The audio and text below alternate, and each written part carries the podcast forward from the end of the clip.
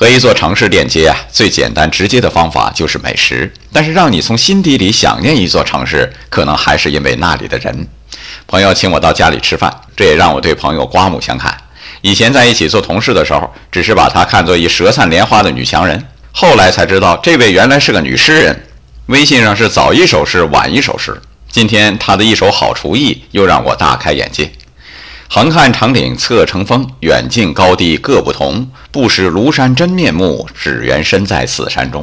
哎，那你看一幅油画不也这样吗？你要想看到庐山真面目，太近了是不行的，你要拉远了看才行。